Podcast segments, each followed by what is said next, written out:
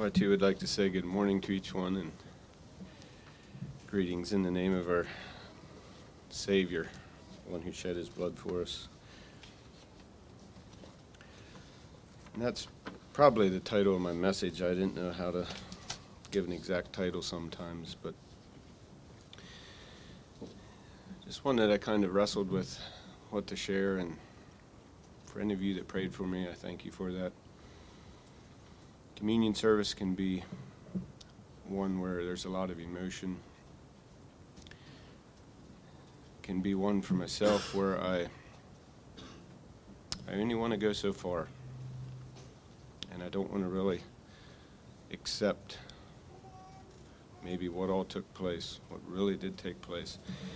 And so thank you, Justin. Just a few in the introduction, some of what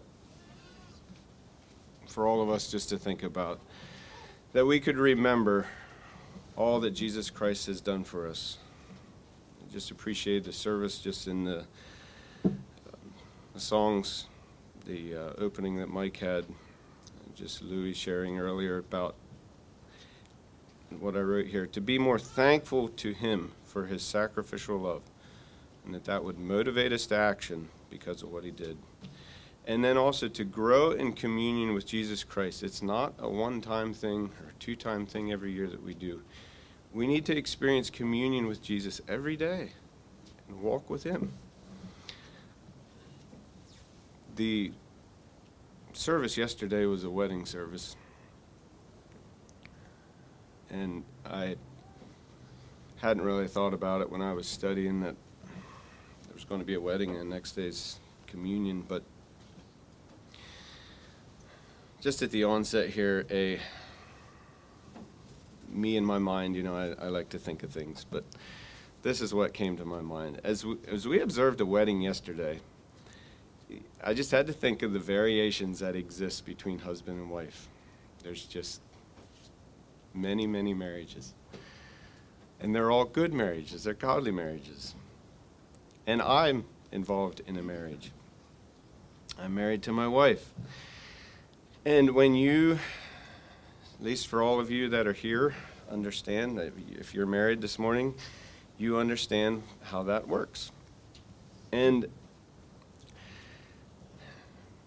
we, talking, I guess, about myself, whether I like to admit it or not, I think I can give more than what my wife can. Whether that's reality or not, doesn't matter. But in my mind, I know the possibility is there that I can give more to my wife than she could probably give to me. It's not a fair thought, but it's one that is of the flesh. And what would you how would you relate to your wife wife, spouse if they would always give more than you did. And not only that, but it would be impossible for you to give more than your spouse would. Impossible for you to give more. How would that change the relationship? Because in my mind, there's always the option I could do better. I could probably, in my proud and fleshly mind, I think I could be better than that person. And if you tried as hard as you could, and it would be literally impossible to give more than what your spouse could, how would that change the relationship? Because no matter what you do, you would have to take more than what you could give. I'm not sure how that all fits in, but God did so much for us. There will be a fair amount of reading this morning. The text will be from Matthew chapter 26, verses 26 through 30. This is some of the things that Christ did for us. Before we read it, I'd just give you a general definition of communion, there's lots of ways, but as you think of communion, in general, we're, we're talking about fellowship.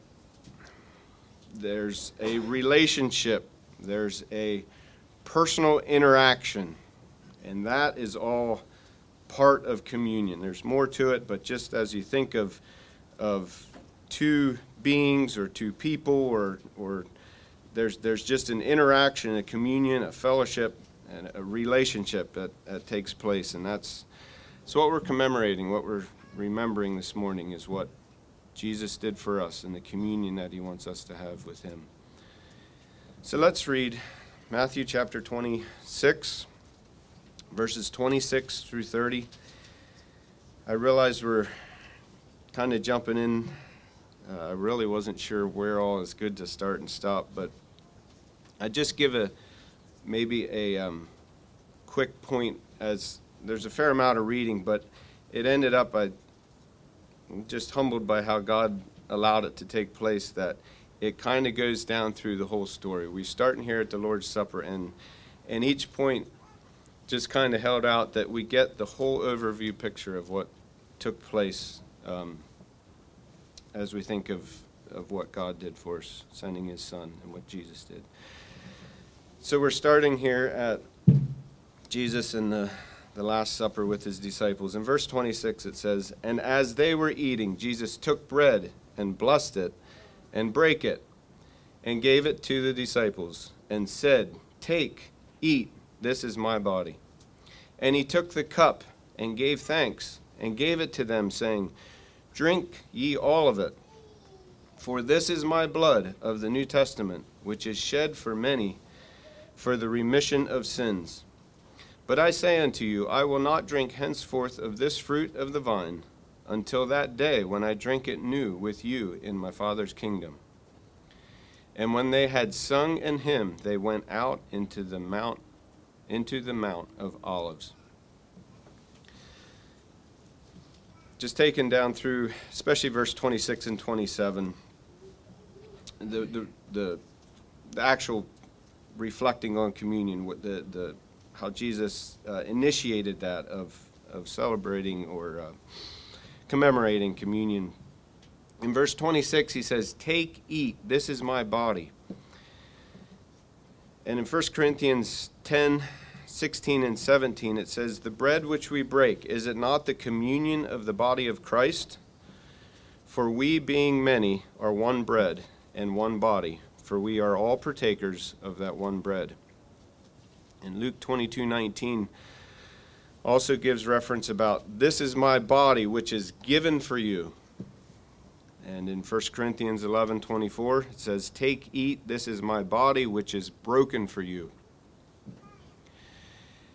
And I'm not quite so sure I, I understand how Christ gave his body, but as I looked at what that means, I, I was somewhat uh, able to come up with a good explanation for that.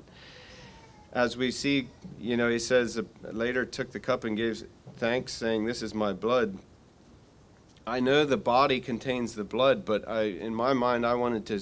There's got to be something more with this body, and I, I really don't know how that is involved in, if you want to say, the details of salvation in itself. The blood is more what is needed to atone for the sins.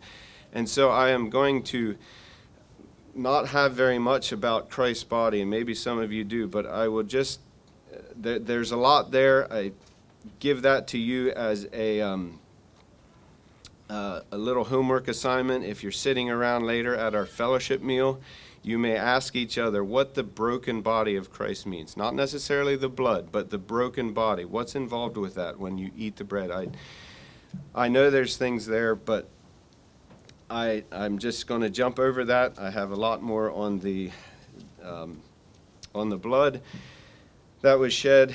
Uh, and so if you're lacking words in our fellowship meal, just ask the person beside you what they think the broken body of Christ means. And could generate some discussion if nothing else. But moving down to verse 27, he took the cup and gave thanks and gave it to them, saying, Drink ye all of it. for basics, that phrase, drink ye all of it, it doesn't mean they had to consume the whole cup. The NIV says it in a little nicer way. It says, drink from it, all of you, each one of you, drink. And, and you can you can take it kind of both ways in the in the King James here when it says drink ye all of it. Jesus was saying, I want you all of you that are here to partake of this, to drink of it. And in verse 28, uh, it says, For this is my blood of the New Testament, which is shed for many for the remission of sins. And as we know, all Christians need to partake of that cup to acknowledge that the blood was what was needed for the to atone for our sins. But the, the wording here is, For this is my blood of the New Testament. And I don't want to bring or get into too many de- details on it, but Jesus is bringing in what was before. There was the Old Testament, and he brings in here, it says, the blood of the New Testament. And the word testament is more understood as covenant. And we know that from the Old Covenant he established in, in, um, in the Old Testament. But as he, as he states this, for this is my blood of the new covenant. There's a, a new thing taking place and it's a, that transition between you know the old the old uh, covenant, the Old Testament, and the New. And he says this is which is shed for many for the remission of sins. And the word remission is is easily understood as as forgiveness, and that is. Uh, what, what Jesus was trying to, to get into the minds of the disciples here, what, what's taking place. But the, the phrase that really uh, gave me the most here for the message this morning is is the four words there. It says, "Which is shed for many." And I started looking at where the places that the blood was shed for us, that Jesus' blood was shed. And I came up with five of them. And this, I don't, it could have been different places. I this is just how it came to me. There could, maybe it's something that's been around a long time. I don't know. But as we think of Jesus' body containing the blood, maybe that's one part of what the body is. The word shed means to pour out. And it's not necessarily how much is coming out, but that it came out, it was poured out. And so the blood was poured out for you and I. And I have five different ones here. And as I referred to in the beginning about how, how I would let communion affect me, it, just, just think of these. It, they were just in my mind gives gives me and as I hear people each time it's new and I, and I think it's it's probably newer this time than ever for me as I think of communion. And it comes back to the fact that I don't want to accept what Jesus really went through. Yes, I accept it as a plan of salvation and I take those things. But uh, to identify with it and really really think about He did this for me. It's easy to think that's part of the fairy tale that didn't take place. Well, yep, it probably did, but no, we need to believe that these things truly happened. Let's go to Luke 22. This is where I'll be reading probably five um, more lengthy parts of Scripture. So you can turn to that. Luke chapter 22, verses 39 through 46. Luke 22, 39 through 46. And this is just following from the, from the supper when he was with his disciples. And it says in verse 39 And he went, came out and went as he was wont to the Mount of Olives, and his disciples also followed him. And when he was at the place, he said unto them, Pray that ye enter not into temptation. And he was withdrawn from them about a stone's cast, and kneeled, and kneeled down and prayed, saying, Father, if thou be willing, remove this cup from me. Nevertheless, not my will, but thine be done. And there appeared an angel unto him from heaven, strengthening him. And being in agony, and being in an agony, he prayed more earnestly, and his sweat was, as it were, great drops of blood falling down to the ground. And when he rose up from prayer and was come to his disciples, he found them sleeping for sorrow, and said unto them, Why sleep ye? Rise and pray, lest ye enter into temptation. We all know the story, we've heard it. Jesus was in the garden, and in his agony, he sweat drops of blood. There's a medical term that's given for it, and the reason I say that was is because Luke was the doctor, and he took note of that, a physical thing taking place in Jesus' life. And it's because of the extreme anguish and agony they, that's the only time that that can happen. And how does it make you feel knowing that Jesus suffered like this? Because those drops of blood falling as sweat was shed for you and for I. Let's turn to Mark chapter 15.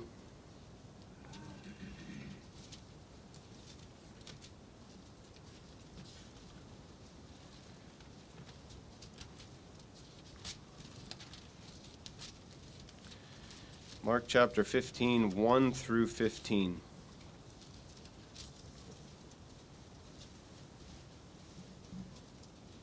This is picking up after they had arrested him or came and took him from the garden. And it says in Mark chapter 15, verse 1 And straightway in the morning the chief priests held a consultation with the elders and scribes and the whole council, and bound Jesus and carried him away and delivered him to Pilate. And Pilate asked him, Art thou the king of the Jews?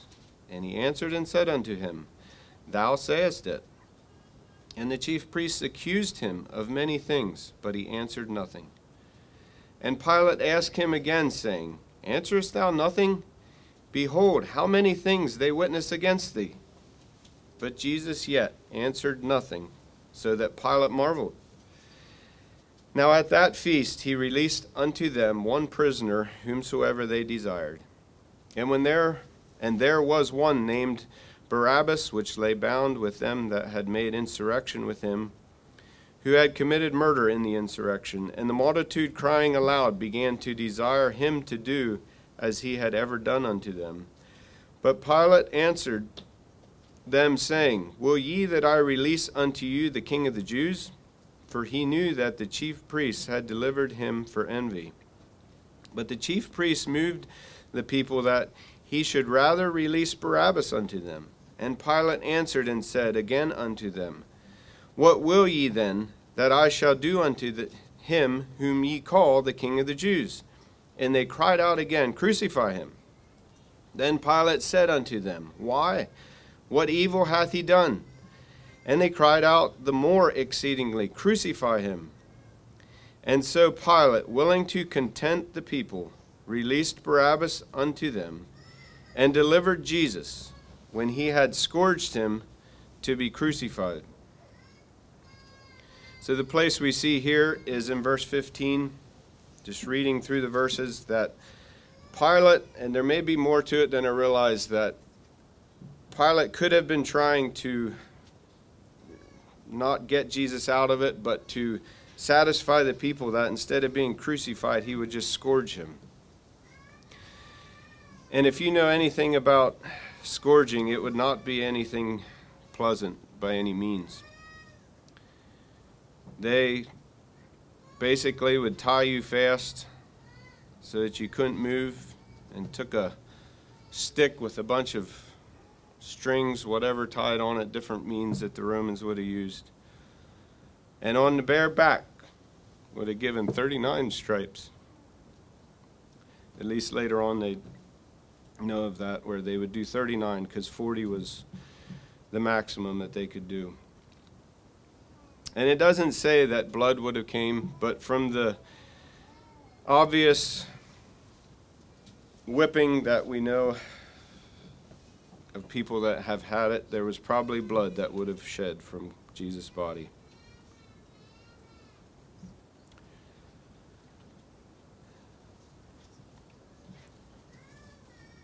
And I just have down here can we embrace the pain that Jesus endured, knowing it was for us? Because this blood was shed for you and I.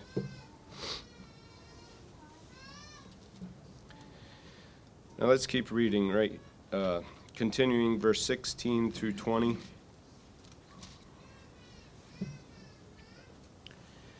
And the soldiers led him away into the hall called Praetorium, and they called together the whole band.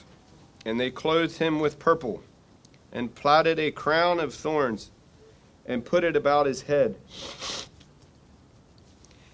and began to salute him Hail, King of the Jews! And they smote him on the head with a reed, and did spit upon him, and bowing their knees, worshipped him.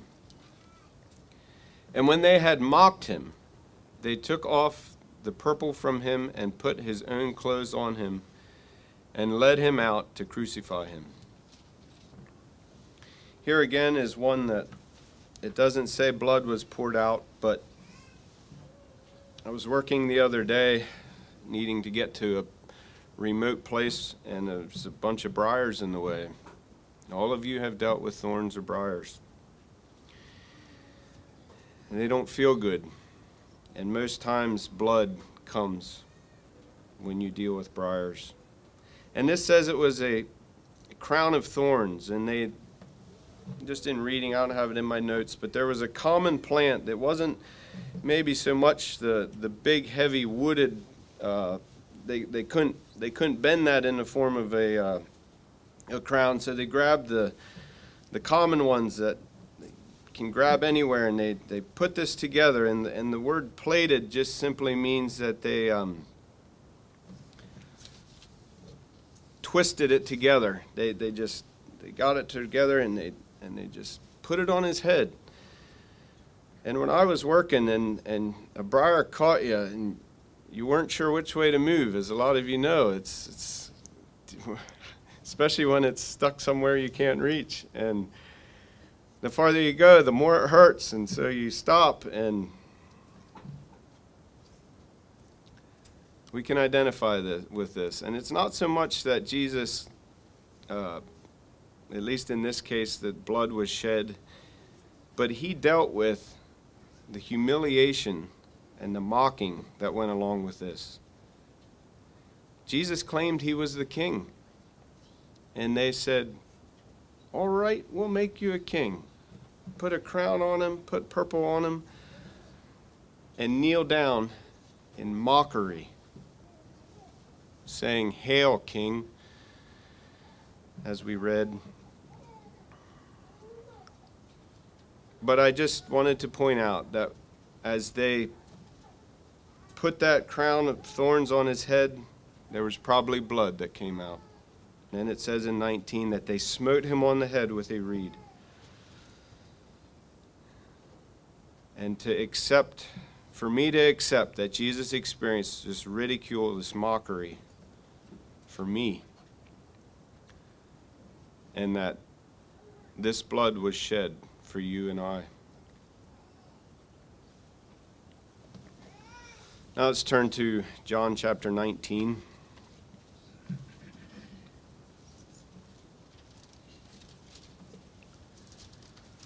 going to read verses 16 through 19.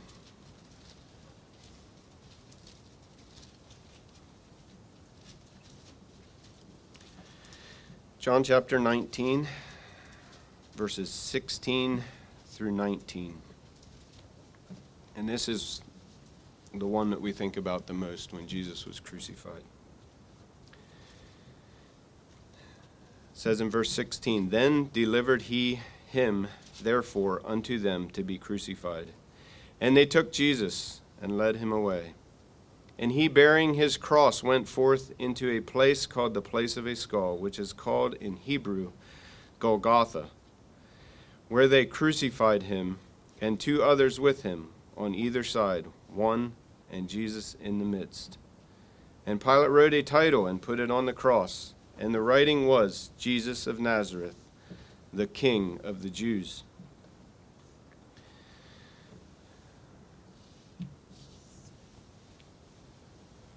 we know and hear of Jesus being crucified.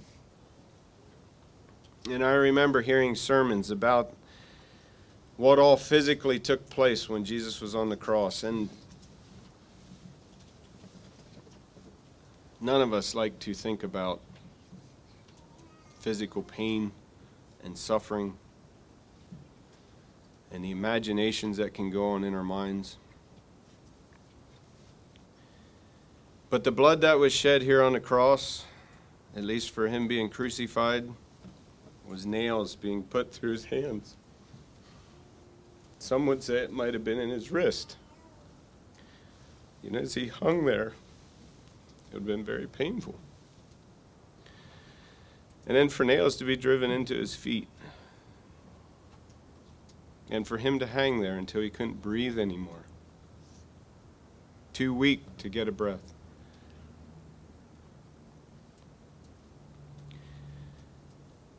I guess in my mind, I never really thought about when we say Christ shed his blood, where that really was.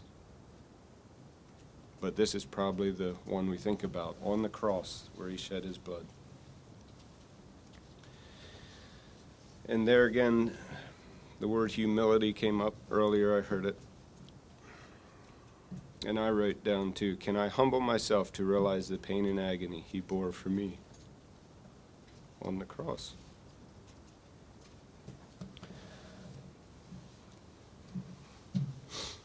And this blood was shed for you and I.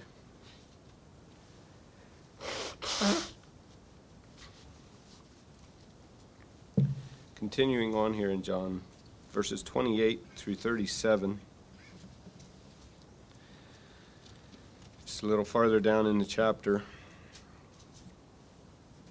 verses 28 through 37. After this, Jesus, knowing that all things were now accomplished, that the scripture might be fulfilled, saith, I thirst. Now there was set a vessel full of vinegar, and they filled a sponge with vinegar, and put it upon hyssop, and put it to his mouth. When Jesus therefore had received the vinegar, he said, it is finished. And he bowed his head and gave up the ghost. The Jews, therefore, because it was the preparation that the bodies should not remain upon the cross on the Sabbath day, for that Sabbath day was an high day, and besought Pilate that their legs might be broken, and that they might be taken away. Then came the soldiers, and brake the legs of the first and of the other which was crucified with him. But when they came to Jesus and saw that he was dead already, they brake not his legs.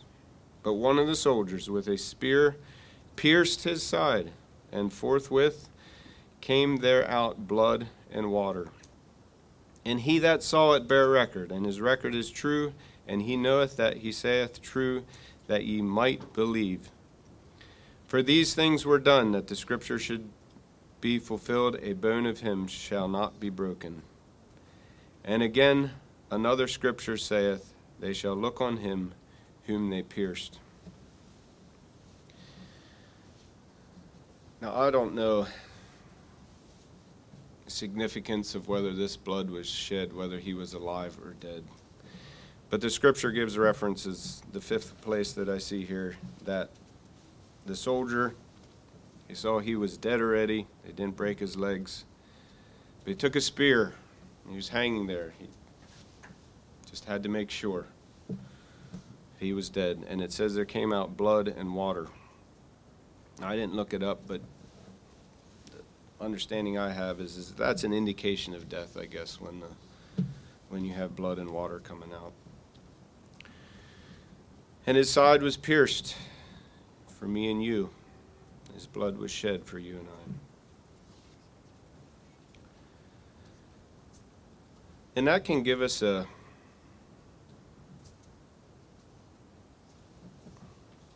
in your mind, I don't know how you take this, how what all Christ did for us.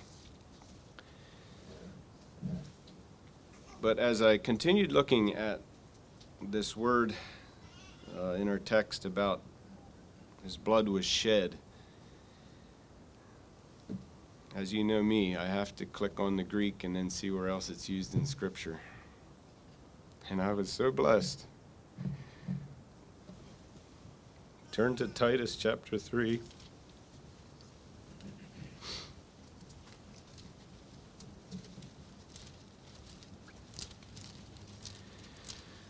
Just reading a few more verses.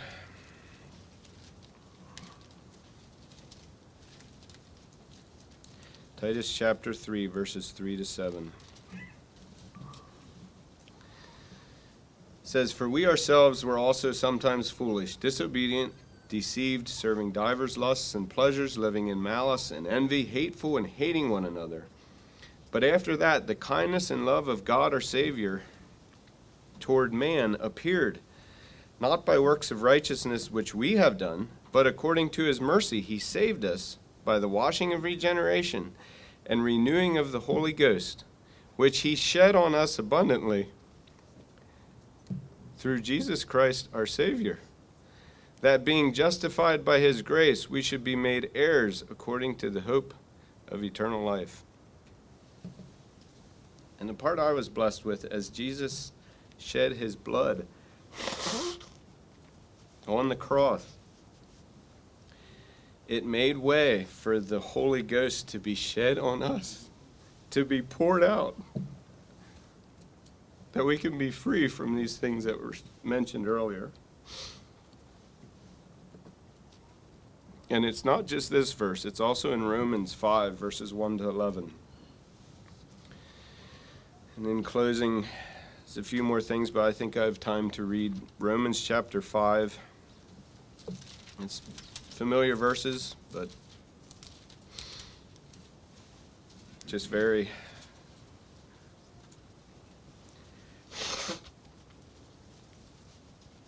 it's very hopeful and, and just good verses to hear.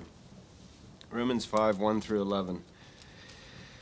Therefore, being justified by faith, we have peace with God through our Lord Jesus Christ, by whom also we have access unto faith. We have access, sorry, verse 2. By whom also we have access by faith into this grace, wherein we stand and rejoice in hope of the glory of God.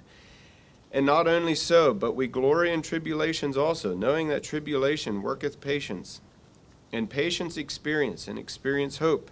And hope maketh not ashamed, because the love of God is shed abroad in our hearts by the Holy Ghost, which is given unto us. For when we were yet without strength, in due time, Christ died for the ungodly. For scarcely for a righteous man will one die, yet peradventure for a good man some would even dare to die. But God commendeth his love toward us, in that while we were yet sinners, Christ died for us. Much more then, being now justified by his blood, we shall be saved from wrath through him. For if when we were enemies, we were reconciled to God by the death of his Son, much more being reconciled, we shall be saved by his life. And not only so, but we also joy in God through our Lord Jesus Christ, by whom we have now received the atonement. Just reading verse 5 again gives that same analogy of, and hope maketh not ashamed, because the love of God is shed abroad, it's poured out for you and I. And we can live in that today. We have His Spirit that goes with us. And we can reflect back on how that came about because of what Jesus has done for us. Just a few questions in closing. It was ex- expressed already. Are we thankful for what Jesus Christ has done? And are we experiencing communion with Jesus Christ? And the last one, I didn't, how do you say it, but if you can understand it, I are we afraid of the closeness that Jesus wants with us? Or for myself, you know, what distance do we put in between us and Christ for all that He has done? And so I tried to write that out. Instead of my mind rambling, I just have a short paragraph here that hopefully I can convey to you what I try to uh, give to you through this message. It says, Can I humble myself to the full realization that Jesus has done more for me than I can ever give back? And that Jesus wants me to accept all that He has given me as a means of communion with Him and a complete understanding of His great love that He has for us. Just a lot to think about. And the desire for me, hopefully for each of you, is that we can remember Christ shed blood this morning. Let's kneel again for prayer.